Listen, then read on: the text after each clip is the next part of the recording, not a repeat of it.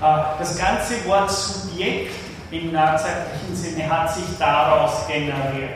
Als Subjekt sind Sie selbstbestimmt, selbstverantwortlich, sich selbst in gewisser Weise durch Ihr Tun erzeugen und produzieren.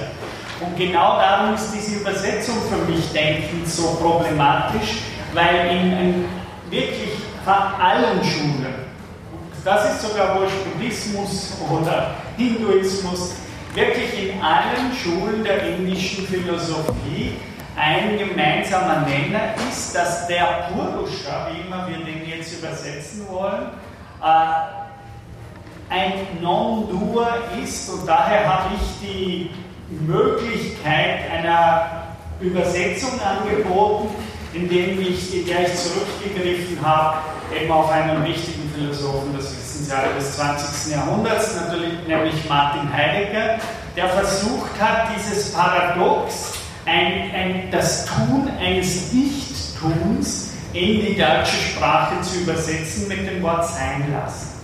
Ja, das war das Angebot, das ich hatte. Das heißt, das Tätigsein des Brahman, des Purusha, des Bewusstseins, oder wie? Besteht in einem Zulassen, Sein lassen, gewähren lassen, also im Tun des Nichttuns. Äh, und das ist genau auch eine Bedingung, warum diese Sphäre für die indische Philosophie eine nicht im Unterschied zur gesamten materiellen Praktik eben eine nicht veränderbare, nicht modifikable ist. Das heißt, auch wenn wir jetzt übersetzen, okay, oder sagen, das Brahman auf dieser Ebene des Purusha äh, ist unveränderbar, dann ist auch diese Übersetzung sehr problematisch. Denn das meint nicht irgendwie ein äh, einfach sozusagen hinter der Welt liegende zweite unveränderbare Welt, sondern dieses, äh, dieses Es gibt, dieses sich gebende Sein und damit die Welt im Geben, im, im Zulassen schaffen. Ja? Äh, ist nicht im Prinzip ein zweites hinter der Welt, sondern wenn Sie sich erinnern, ganz an den Anfang dieses Semesters, das ist eine Art immanente Schöpfung selber. Also die Welt generiert sich im Brahman selbst dadurch, dass er als das gewährende, zulassende, sein lassende Prinzip äh, in Erscheinung tritt innerhalb der. Ja? Und nicht irgendwie hinter oder über. Er ist und der Geist, wenn wir so übersetzen wollen, ist dieses Sein zulassende Prinzip. Ja? Und das ist auch für unsere Tradition von den Griechen bis zur Gegenwart eine sehr seltsame Konstruktion. Wir kennen das eher noch im theologischen Diskurs, also wo sie dieses Wort ja immer wieder vorkommt, äh, Gott als der, der das und das zulässt. Ja, und wo dann aber eben gleich die Theodizee-Fragen bei uns wieder kommen, wie kann Gott zulassen, dass mein Kind unter ein Auto kommt? Also das sind dann, wenn man will, auf die lebensweltliche Ebene heruntergenommen, so Gott kann mir gestohlen bleiben und all diese Theodizee-Fragen. Und da haben wir ja viel in dem ganzen Semester versucht zu trennen, äh, dass eben Ishvara im Indischen was anderes ist wie Brahman, dieses Seinlassende Prinzip, weil es ein amoralisches Prinzip ist, das habe ich letzte Stunde auch nochmal aus, im buddhistischen Sinne die Sonne, die über die Guten und Bösen gleichzeitig aufgeht, scheint. Das heißt, er nicht, und äh, ich habe ja auch schon einige Male auf ein sehr schönes buddhistisches Buch, meine, eines meiner Lieblingsbücher in diesem Kontext, der Jinishitani, was ist Religion, der genau sagt, im Buddhismus war das dann sehr wichtig, weil äh, einerseits kennen wir zwei Ebenen von Indifferenz. Einerseits gibt es eine Indifferenz in der Natur. Ja, das kennen wir im Sinne von Naturkatastrophen oder so. Ja.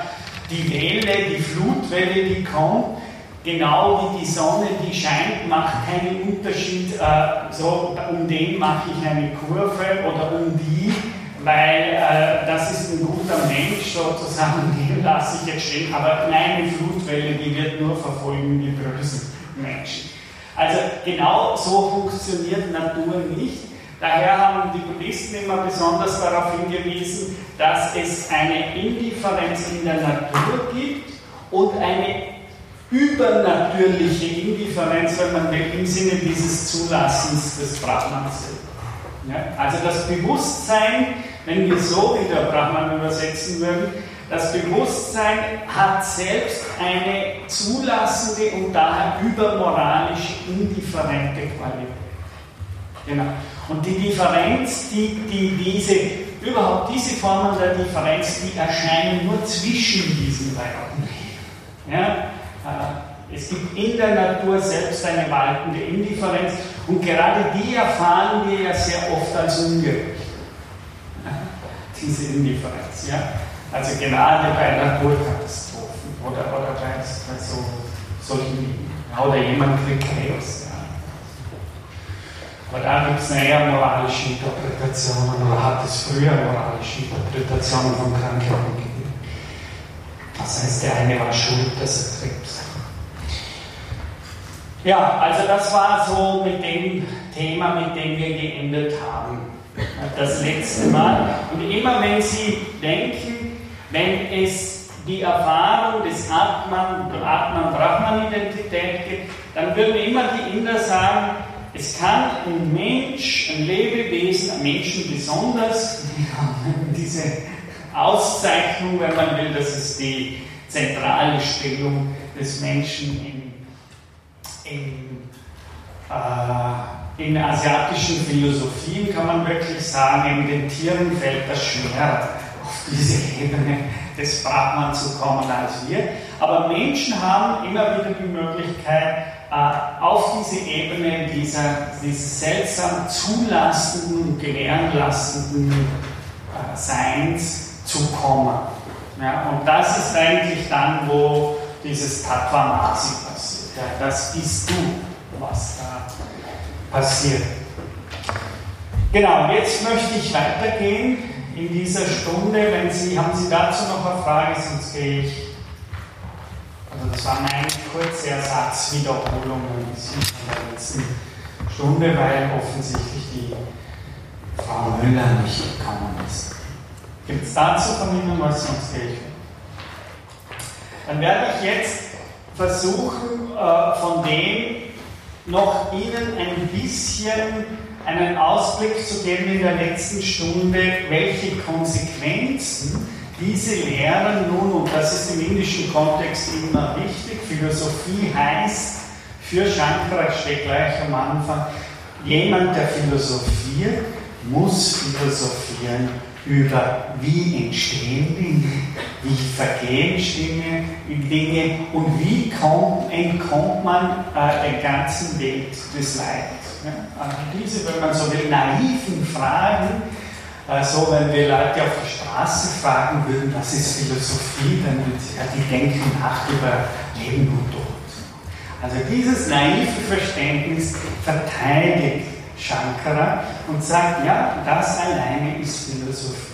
Philosophie, das ist de facto diese Fragen zu stellen, die auch die einfachen Leute auf der Straße fragen würden, wenn man sie fragt, äh, sie sollen jetzt zu philosophieren und das sagt er genau, denn wir haben gesagt, Liebe Kakyati, das ist dann genau, wo man beginnt, nicht mehr nur diese Fragen zu stellen, sondern sich bestimmt zu klären, wie nun dieses Verhältnis von Sein und Werden und daher auch des leiblichen Erscheinens in der Welt und des leiblichen Vergehens in der Welt zu denken. Das ist, das ist. Das heißt, wir haben hier immer den Streit, wir würden sagen, das ist naiv, ja, heute kein professioneller Philosoph warten, solche Fragen zu stellen. Und in Indien würde sagen, das heißt, es sind alle keine Philosophen. Das wäre die Gegenantwort der Inder.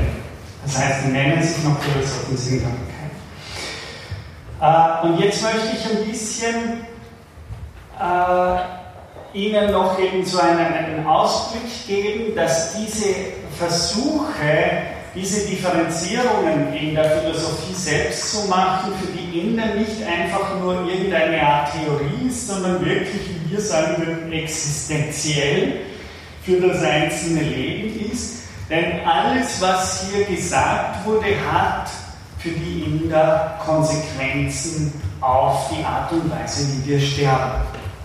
Die Inder würden also weniger sagen, was ist der Tod, sondern sie würden sagen, wie verändert deine Art und Weise zu existieren die Art und Weise, wie du sterben willst? Also es gibt nicht so wieder so einen allgemeinen Tod, sondern es gibt nur einen bestimmten Tod und wie man diesen Tod erlebt und wie dieser Tod in Erscheinung tritt, hängt davon ab, wie man lebt. Also es, man kann auch diese Frage nicht allgemein nur beantworten, sondern es ist im wahrsten Sinne des Wortes existenzielle Frage, weil die Frage eigentlich weniger fragt, wie, wie funktioniert das mit Leben und Tod, sondern letztlich die Frage ist, wie leben Sie, um einen bestimmten Tod zu haben. Ja, das wäre viel eher die Frage der indischen Philosophie. Das heißt, wieder sieht man hier viel stärker wie bei uns, dass sie den Tod nicht als eine Art letzte und absolute Grenze oder gar als Opposition des Lebens sehen, sondern die Art und Weise des Lebens gibt meinem oder dem Tod erst sein Gesicht.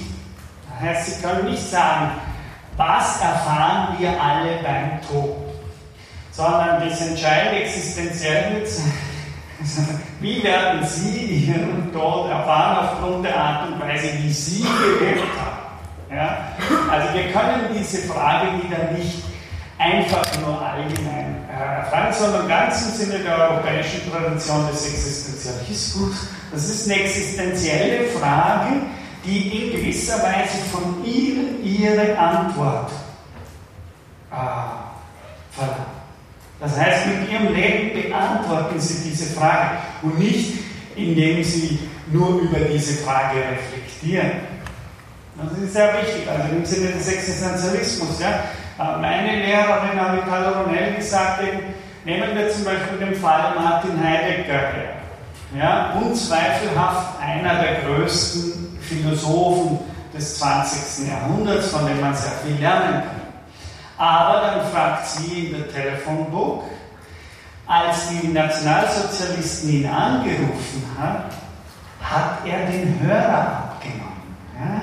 und hat auf diesen Call, diesen Anruf, im wahrsten Sinn, Sie wissen ja, bei Heidegger spielt der Ruf, die Anrufung eine wichtige, auf diesen Call hat er existenziell geantwortet und zwar so, dass er sich dann eingeklinkt hat in die nationalsozialistische Bewegung. Und da würde, sie, da würden die Inder und meine Lehrerin, die würden sagen, okay, wenn man das existenzialistisch sieht, dann kann man sagen, auf was er an Büchern, was er an Werken geschaffen hat, das ist offen, unzweifelhaft große Philosophie. Aber dass er dort den Hörer genau so genommen hat und so auf diesen Call geantwortet das ist offensichtlich eine Frage, die ganz auf einer anderen Ebene stattfindet, nämlich auf der existenziellen Beantwortung des Angesprochenseins durch andere. Ja? Und da kann man dann sagen, okay, was heißt das, dass er dort auf dieser existenziellen Ebene so gehandelt hat? Und seltsamerweise, warum ist das nicht Teil seiner Philosophie? Die ja gerade in seiner Zeit permanent zwischen existenziell und existenzial unterscheidet. Aber ist diese Entscheidung dann, was ich sagen will, durch diese Art und Weise, wie wir uns de facto dann gegenüber der Welt verhandeln, das ist die Art und Weise, in der wir das Gesicht unseres eigenen Todes determinieren. Und nicht nur die Art und Weise, wie wir über den Tod nachdenken. Also man kann eventuell sehr tiefsinnig über den Tod nachdenken, aber dann im richtigen Moment sehr falsche Entscheidungen treffen. Und die indische Philosophie würde eher sagen, diese Entscheidungen gegen meinen Tod viel mehr das Gesicht als das große Nachdenken übernehmen. Äh, gut. Äh, das hat sehr viel damit zu tun, und jetzt komme ich, warum ich immer gerne die indische Philosophie so im Groben charakterisiere als materialistischen Spiritualismus, ja, als materialistische Geistphilosophie, wenn Sie so wollen, paradox. Äh, und zwar darum, weil, wie wir schon gehört haben, die indische Philosophie, obwohl sie im letzten in eine Art, ja, wie wir das nennen wollen, diese seltsame Sphäre oder Dimension hinein, die eben nicht mehr so einfach mit der Dimension unseres körperlichen Daseins, sage ich mal, äh, identifiziert werden kann, ist es doch so, dass die indische Philosophie dadurch auszeichnet, dass sie eine sehr vielschichtige und komplexe Leibtheorie oder Materie, wenn Sie so wollen, Theorie hat. Ja? Und alle wissen, dass, äh, da muss man nicht Philosophie studiert haben, dass eine der großen Unterscheidungen die ist, dass die indische Philosophie wirklich Philosophie, da kann man wirklich sagen, wieder die indische Philosophie. Es gibt nicht nur den Streit zwischen den Buddhisten, es gibt auch sehr viele Ebenen, wo die sich eigentlich völlig einig sind. Ja? Und das ist eine solche Ebene, nämlich, dass in der in, in der ganzen asiatischen Philosophie eine ganz starke Unterscheidung durch, also durchzieht, nämlich die Unterscheidung zwischen feinstofflich und grobstofflich. Das ist eine Unterscheidung, die so in der westlichen Philosophie, ich wüsste nicht wo, so wahnsinnig dominant ist. Aber es ist wirklich auffällig, dass hier fast alle Schulen äh, der indischen, asiatischen Philosophie und das ist aber ganz wichtig, weil äh, es gibt so etwas, wie, wie Sie hier auf der Folie sind, sowas wie der grobe Leib. Ja? Der grobe Leib ist der, den wir sehen. Das heißt, das sind, äh, das sind, wie wir physikalisch sagen würden, relativ große Massen. Ja? Und diese großen Dimensionen von Massen, von Materie, auf die reagieren auch unsere groben Sinne. Ja, also das ist das, was wir sehen, wenn wir einen Körper sehen. Ja, das sind diese Körper, die einfach mehr oder weniger in das Spektrum unserer Sinne fallen, der NRWS. Ja, das heißt, es gibt Körper im Sinne von sichtbaren Gegenständen für unsere sinnliche Wahrnehmung. Ja, das normalerweise sehen wir alle dieses grobe Massending hier. Ja. Unsere Augen sind so eingerichtet, dass sie das differenzieren können, dass, sie, dass dieser Rucksack hier in das Spektrum äh, sichtbarer Gegenstände von Ihnen im Normalfall fällt. Ja, und das wäre einfach der grobe Leib. Den kennen wir auch und der besteht, äh, wie auch bei den Griechen, aus Elementen. Ja, das ist auch nicht unwichtig, weil das schon eine andere Wahrnehmung von dem, nicht nur als Ding, wie wir das haben. Das heißt, wenn ich sage, dieser Rucksack als ein grober Leib, so wie, wie das, was von mir hier sehen, ein anderer grober Leib ist, ist einfach nur eine, wie die Lös sagen würde, eine Verdichtung oder Faltung von Elementen. Das gibt eine andere Wahrnehmung. Ja, das hat Merleau-Ponty wahrscheinlich als erster großer Philosoph wieder bei uns im 20. Jahrhundert aufgenommen, nämlich zu einer Art Elementale. Das heißt, alles Grobe ist selbst nur eine Verdichtung einer Hülle. Das ist wichtig, weil damit können Sie nicht so leicht machen, äh, die haben eben nicht das Descartesche Koordinatensystem, als würde sich ein Körper über die drei Dimensionen von Länge, Breite, Höhe definieren. Sondern wenn ich sage, das ist selbst schon eine Verdichtung einer Hülle, einer, einer Hülle im griechischen Sinne, also einer Materie, eines Elements, dann meine ich, Sie können nicht so leicht sagen, die Form ist die Grenze dieses Griechisch. Ja? Und schon gar nicht mit Descartes sozusagen, der hat nur drei Dimensionen, und zwar darum, diese, das was Merleau-Ponty dann Fleisch sagt, äh, diese Tasche selbst ist ja schon aus Materialien zusammengesetzt, die selbst nicht nur das Fleisch dieses Körpers bilden, sondern immer auch schon das Fleisch der Welt bilden. Sozusagen mein Körper, Ihr Körper, die unterschiedlichen Art und Weise, aus denen, wie Aristoteles sagt, das woraus etwas entsteht, die Causa Materialis, äh, das ist ein und dieselbe. Das heißt, Ihr Körper, dieser Körper, mein Körper, selbst der Stuhl sind im letzten aus einem einzigen elementaren Stoff. Das heißt Element. Das heißt, ich kann nicht so leicht sagen, der endet bei seinen Körpergrenzen, sondern diese Körpergrenzen sind ja selbst nur eine Einhüllung einer elementaren materiellen Form. Ja? Das ist ein, eine, eine Art Verdichtung und Einhüllung und damit Formgebung und Beschränkung der Materie überhaupt, des Lichts der und so weiter. Das ist ganz wichtig. Das heißt, in dem Moment, wo Sie sagen, ein grober Leib ist eine Verdichtung eines elementaren Fleisches der Welt, wie man sagt, kann ich nicht mehr so leicht trennen zwischen dieser, dieser Rucksack besteht aus Materie, aus einer ganz bestimmten Materie, aber ist damit selbst Teil der Materie überhaupt. Es ist die eine Materie, die sich hier verdichtet, die sich in den einzelnen Körper verdichtet.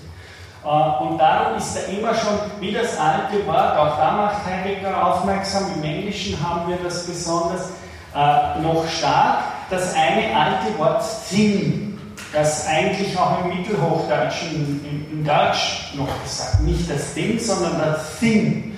Und Thing heißt wirklich Versammlung. Äh, es ist die ganze Materie, die sich hier in eine Art Masse verdichtet und versammelt. Und darum haben sie keine Relation von Subjekt und Objekt zum Beispiel. Weil äh, ein aus Materie bestehendes Ding ist selbst ein Klumpen von Materie. Und das waren die alten Elementarlehrer. Und die finden Sie nicht nur in Griechenland, gerade bei den vorsokratischen Philosophen, die sind natürlich nicht so primitiv, wenn die sagen, bestehst die Ache, Wasser, Erde, Luft, sondern da geht es eben noch um so, wie Fink dann auch wieder gesagt hat, um ein elementales Denken. Ja, das finde ich eine schöne Wortwendung von Fink, elementar. Also so eine Art Bewusstsein, von der chemisch, könnten wir heute sagen, das wäre vielleicht das richtigste Wort, von einer chemischen Verbindung zwischen den Teilen der Materie mit der ganzen Materie. Also zum Beispiel, wenn ich das, wie ich so gern mache, mein Leib besteht aus Materie. Die Sonne besteht auch aus Materie. Da wir beide Material aus der ein und derselben Materie sind, aus der wir bestehen, gibt es zwischen der Sonne und mir eine Form von Affektion, die lange bevor meiner Bewusstwerdung als Gegenstand, da draußen hinten ist die Sonne und da bin ich, im Sonnenbrand, den ich gerade vor zwei Tagen mir geholt habe, äh, da habe ich ja nicht, da oben ist die Sonne und hier ist mein Körper, sondern zwischen der Sonne und mir ist eine elementare chemische Verbindung.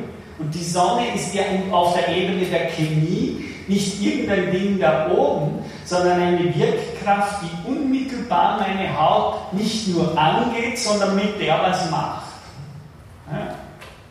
Das heißt, es ist ja auch nicht so, es gibt hier meine fertige Haut und da oben die Sonne, sondern auf der chemischen Ebene gibt es eine Art, die Sonne in der Art und Weise, wie sie sich mich berührt, macht was mit meiner Haut. Ich kann die nicht so einfach auf der elementaren Ebene trennen, wie Kant das macht, als wäre die Sonne zunächst ein Gegenstand in meinem Bewusstsein. Wo ich dann sage, da oben ist der Gegenstand, ich bin da herum. Das stimmt ja überhaupt nicht auf der chemischen Ebene. Und wenn Platon im Höhlengleichnis sagt, die Sonne ist sozusagen die Ernährerin und Geberin von Licht und Leben, dann meint das natürlich, ich ernähre mich ja permanent von der Sonne. Und das ist alles andere, wie Deleuze und viele sagen, als eine, eine gegenständliche Relation. Und auch zum Wasser habe ich primär nicht eine gegenständliche Relation, sondern ich bin selbst aus dieser Erde, aus der auch das Wasser und die Sonne ist. Und daher stehe ich in einer tiefen Schicht auf einer biochemischen Ebene, in einer viel ursprünglicheren Relation zu Sonne und Wasser, als nur, dass ich hier bin und dort wäre ein Gegenstand. Wenn ich Durst habe, ist das Wasser kein Gegenstand sondern wenn ich Durst habe, bin ich in einem begehrenden Sein zu diesem Wasser und trenne überhaupt nicht zwischen mir, ich bin hier jemand, der Durst hat und da drüben ist das Wasser, sondern ich stehe phänomenologisch in einem begehrenden Sein zu diesem anderen nicht, das mir alles andere als ein Gegenstand, geschweige dann theoretisch als ein Ding an sich erscheint. Ich stehe ja da, bin durstig und überlege mir, was für ein Ding da drüben. Ja? Und verdurst vielleicht hier, weil ich mir überlege, was ist das Wasser, was ist ein Ding an sich. Und äh, das werde ich nicht lange machen und ich werde auch nicht mal lange denken können, wenn ich das radikal durchsetze, weil ich irgendwann gestorben sein werde. Und dann ist die Frage, ob mein Denken noch die Gegenständlichkeit der Beziehung zum Wasser denken kann. Oder ob, wie, wie viele Materialisten sagen, ob es nicht genau umgekehrt ist, weil ich in einem begehrenden chemischen auch Bezug zum Wasser stehe, kann ich denken, nicht umgekehrt, wie die Idealisten. Also, das ist hier der grobe Leib, das ist mal klar, das ist eine Art fester Körper, der ins Spektrum unserer Andreas, Sinne gehört und den wir mehr oder weniger als sichtbaren Gegenstand wahrnehmen, lokalisieren, äh, bedeuten, auslegen und so weiter. Äh, das ist aber in der indischen Lehre nur ein Leib. Es gibt buddhistische Lehren, die haben bis zu 80 Leib. Die unterscheiden bis zu 80 Hüllen. Also nur, was wir hier machen, ist so absolute Downgrade auf. so einfach. Es gibt nicht nur eins, es gibt zwei. Die machen zum Teil bis zu 80 Unterscheidungen.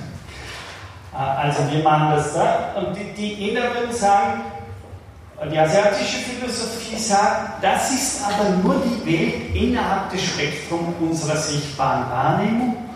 Und darunten gibt es nicht Geister und Ideen oder immaterielle Seelen, sondern einfach Körper. Das ist ein großer Unterschied. Da unten sind nicht immaterielle Psychen oder irgendwie geistige Ideen, sondern subkundan, als, als Subjektum, als Grundlage von diesem grobstofflichen Spektrum, das in unsere Füße gibt es eine Megawelt von feinen Materien, die unsere Sinne nicht wahrnehmen können, die daher für uns unsichtbar sind. Und es wäre aber ganz falsch nach indischer Fall, sie übersinnlich zu sehen. Sie sind keine Metaphysik und sie sind nichts Übersinnliches, sondern sie sind feinstofflich, feinsinnlich. Sie sind so fein, dass unsere groben Sinne sie nicht lokalisieren, unterscheiden. Aber nichts Geistiges, nichts Ideelles, sondern der reale Körper.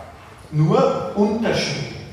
So könnte die sind da, aber unterschwellig, weil unter dieser grobstofflichen Ebene. Und das ist sehr wichtig, weil dadurch alle psychischen Tätigkeiten und dieser feinstoffliche wie die Folie sagt, das ist eben das Trägermedium der Psyche. Ja? Das heißt, sie denken Psyche materiell. Psyche ist ausgedehnt, weiß nichts davon, heißt es bei Scholknossen im Korpus also die westliche Psyche. Psyche ist ausgedehnt, weiß nichts davon. Die, Indi die indische Philosophie würde sagen, das sind, also in dem Sinne müsste man immer sagen, in der indischen Frühe, alles, was psychisch in Europa ist, Begehren, Träumen, Wünschen, Wollen, selbst Verstandestätigkeiten wie, äh, wie, wie, wie Denken. All diese Prädikate, die nur der Nicht-Duer nicht, ja? aber alle anderen, wenn wir von Denktätigkeit sprechen, von Gefühlstätigkeit, überall wo Tuntätigkeit ist, ist Materie für die auf diesem Grund. Das heißt, wir müssen streng genommen immer sagen, das habe ich auch schon eingeführt, es gibt sowas wie Begehrenskörper. Es gibt sowas wie Wunschkörper, es gibt sowas wie Denkkörper. Das heißt, das ist die einzige, wir kennen das ja auch selbst bei Aristoteles, in De Anima, müssten wir immer noch sagen, das ist dann verloren gegangen, es gibt Körper, die haben eine Seele. Sprich, wir sagen das ja zum Teil noch in der aristotelischen Tradition, dass es noch nicht ganz verloren ist. Wir sagen, es gibt unbelebte, unbelebte Körper. Bauch.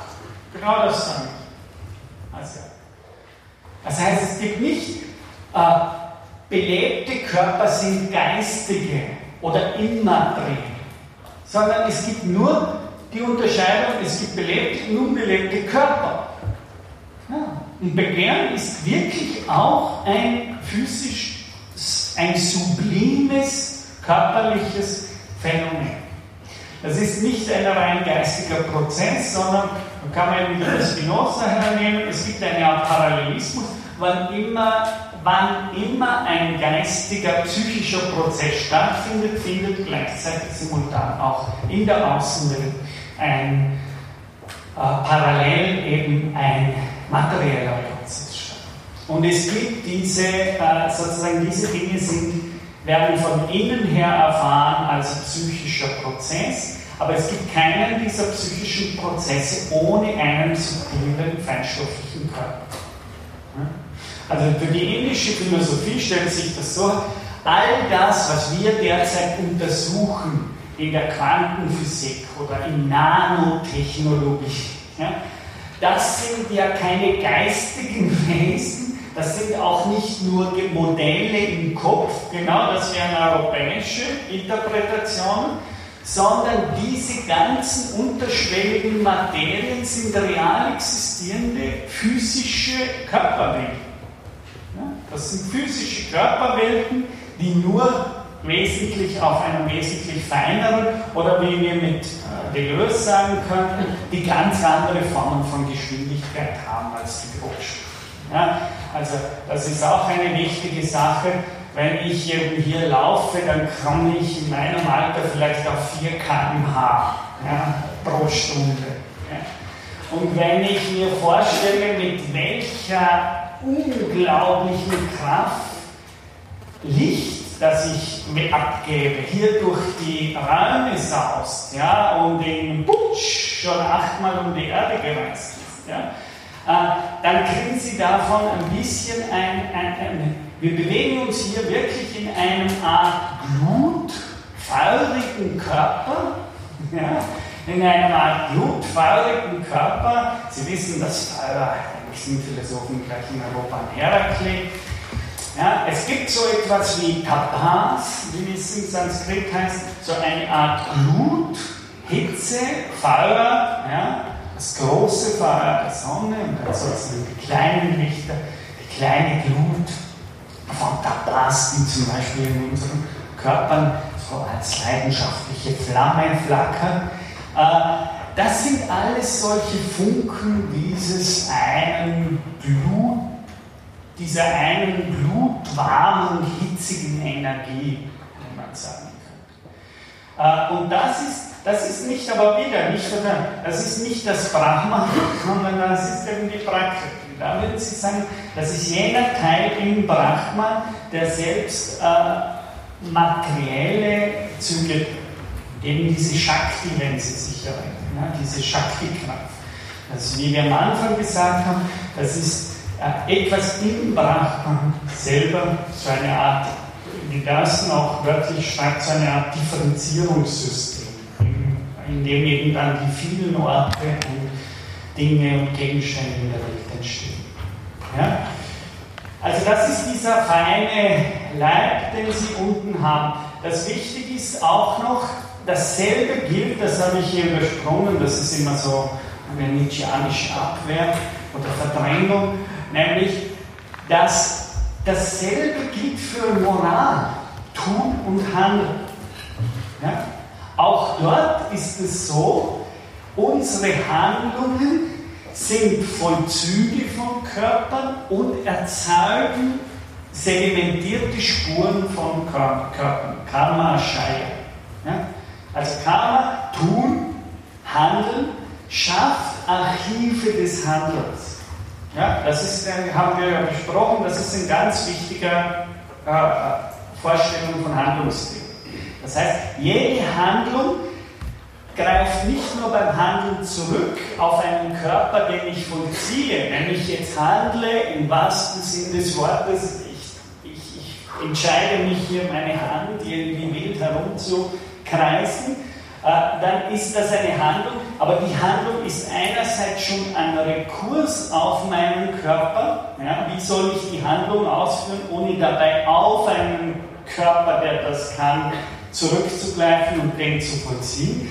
Gleichzeitig ist die Handlung eine Erinner erzeugt sie eine Erinnerungsspur. Also diese Handlung ist gleichzeitig eine, die jetzt stattfindet, aber während sie stattfindet, sich auch eine Gedächtnisspur von dem, was ich da mache, in mir selber einschreibt. Das ist eben das Wichtige. Das heißt, das Karma, das Tun, erzeugt ein Gedächtnis von sich selbst, ein Samskara. Ja? Also, und auch das sind feinstoffliche Körper. Also wie würden sagen, wenn wir heute sagen, der Körper schafft sich ein neuronales Gedächtnis von dem, was er tut. Ja? Dann würden die indischen Philosophien sagen, ja, genau, das sagen wir seit Jahrtausenden. Sagen wir seit Jahrtausenden, nämlich äh, Körpervollzüge sind nicht nur Karma, sondern gleichzeitig Karma-Schein. Ja? Das heißt, sie, haben, sie sind ein Tun, sie erzeugen eine Folge, wie Vaka, und sie erzeugen eine Erinnerung an das Getane. Was eine Erinnerungsspur. Ja? Das heißt, Karma kann man nicht nur auf eine dieser Seiten. Karma erzeugt ein, eine Erinnerung, ein Archiv von sich selbst und dieses Archiv ist wirklich in einem feinstofflichen Körper archiviert. Das heißt, wenn ich eine Handlung tätige, erschaffe ich sozusagen mit einer Erinnerungsspur in meinem Archiv und dieses Samskara macht meine Essenz aus. Also die Summe all dieser Vollzüge sind dann mehr oder weniger der Schatz, den ich in den Tod nehme. Und der bestimmt mein Sein im Tod. Ich komme nicht mit einem fertigen Sein auf die Welt, sondern ich erzeuge mir im Zuge dieses rekursiven Systems äh, materielle Kulturen, die, wenn ich frage, kann ich dann meine, meine Überlebenden könnten dann sagen, wer ist Arno Böller? Es war der, der in der Vorlesung so getan hat. Das heißt, ich erzeuge mir hier meine Definition, die ich dann habe, wenn ich einmal gestorben bin. Und darum ist Karma ja nicht nur fatalistisch nicht so, dass ich einfach nur meine Erinnerungsspur ab, abtrage, sondern dass ich gleichzeitig die Karma, Krieg, Tun, Handeln erzeuge. Aber wichtig wieder, das sind keine rein geistigen Lehren. Das ist einfach falsch. Es ist die Lehre, wie wir Handlungskörper erzeugen. Ja? Und wie wir de facto, de facto sowas wie Gedächtnisse sollten von eigenen Handlungen generieren. Das ist ein generierendes Prinzip, das aber gleichzeitig materielle Spuren segmentiert. Es gibt also sowas wie, wir alle hier erzeugen im Laufe unseres Lebens ein solches Samskara, ein solches Archiv, in dem auch im wahrsten Sinne des Wortes eine Erinnerung an eine Gedächtnisspur an unser eigen Getanes registriert ist, archiviert. Und das ist hier eben dieser Punkt. Unter dem, was die Seele auf ihrem Wanderung begleitet, unterscheiden wir die moralische Bestimmtheit. Also das ist dieser Toolkörper, den sie im Laufe eines Lebens generieren. Und das ist eine feinstoffliche Realität, die sie erzeugen. Sie schaffen, keiner hier kann sich dem entziehen, dass er im Laufe des Lebens einen solchen Gedächtnisspeicher erschafft. Und das ist das Wichtige an der Karma-Lehre. Es ist ein Erschaffen der eigenen Essenz, wie wir existenzialistisch sagen können. Und Essenz ganz im Sinne dessen, dass die auch das Gesicht des Todes bestimmt. Genau, also das wären mal so grobe Unterscheidungen. Äh, dann vielleicht hier noch, also die, die Körperlehre, wir sind jetzt dabei, so ein bisschen diese Körperlehre und die, da haben wir eine genaue Vorstellung, wie sich das auch im Tod verhält. Also wir sind hier immer sozusagen, wie setzt sich der Körper zusammen und was passiert mit den Körpern, wenn sie sterben. Manas, äh, die Inder haben ja die Lehre, ich lese wieder vor, Manas, der Verstand, ist ein Sinnesorgan, das durch sinnliche Reize geweckt werden kann, und zwar so, dass dadurch das Selbst in uns geweckt wird. Es also zu einer Selbstaffektion von uns selbst kommt. Ich empfinde etwas, ich lokalisiere etwas, etc. Also, der Verstand ist mal wichtig, ist in der indischen Lehre wirklich ein Sinnesorgan. Es ist sozusagen dieses, dieser sechste Sinn. Das heißt, die Inder denken den Verstand wieder nicht als eine rein geistige Tätigkeit, sondern analog zu den Sinnesorganen als eine Art sechster Sinn, der dazukommt. Und wenn wir den Verstand haben, da gibt es eine sehr, der Verstand ist eher so etwas wie, der Verstand ist das, was die Vielheit der Sinne und der sinnlichen Welt steuert und reguliert. Ja, das ist das. Und zwar so reguliert, dass er die Sinne, man könnte das eher so sagen, der Verstand ist die Fähigkeit, die Sinne in ihrer unterschiedlichen Ausrichtung auf eine Tendenz oder auf ein Ziel hin zu orientieren. Ja? Das heißt, wir brauchen Verstand, weil wenn die Sinne auseinanderstreben, dann brauchen wir eine Art Einbildungskraft, schon? Das heißt, die Fähigkeit, denen eine bestimmte Richtung oder Orientierung zu geben. Und das ist eigentlich da die Tätigkeit des Denkens. Das Denken versucht mehr oder weniger die Zerstreuung der Sinne äh, zurückzuholen, indem er den Sinnen eine Art Zielorientierung gibt. Ja? Denn der Verstand ist die Möglichkeit, unsere, unser Gemüt, unsere Begehren auf einen Telos, auf einen Sinn, auf eine Richtung hinzuorientieren. Ist aber selbst nur ein höheres zusätzliches Sinnesorgan.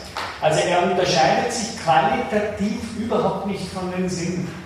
Er ist wie Auge und Ohr so ein zusätzlicher Sinn, der koordiniert die Sinne und orientiert sie innerlich auf bestimmte Richtungssinne. Und insofern äh, ist er wichtig. Und zwar tut er das auf der Ebene dessen, was wir am besten Intentionalität nennen würden. Ja? Das heißt, der Verstand ist daher auch die Sphäre dessen, wo diese Ausrichtung auf einer Ebene von Bewusstsein, Gegenstands- und Selbstbewusstsein erfolgt. Das heißt, der Verstand ist ein Sinn der Koordination der Sinne, der es uns erlaubt, mehr oder weniger bewusst steuernd den Organismus in bestimmte Richtungen zu bringen. Ja? Und das ist, wenn wir es wollen, was wir im Westen unter Teleologie nennen. Aber das ist einfach dem, dem Organismus einen Richtungssinn, eine Orientierung, eine Art regulative Idee, ja, wie kann es sagen würde, zu geben. Äh, wie wenn wir sagen, wir brauchen den Verstand, wenn ich so bin und dann sage ich, ich muss nicht. Und der hilft mir, diese Entscheidung zu machen. Ja? Sozusagen, ich weiß nicht richtig, ich bin sozusagen in dieser Unentschiedenheit und der sagt mir dann, spring da hinüber, ja, da ist Gefahr und Das ist nichts Hohes.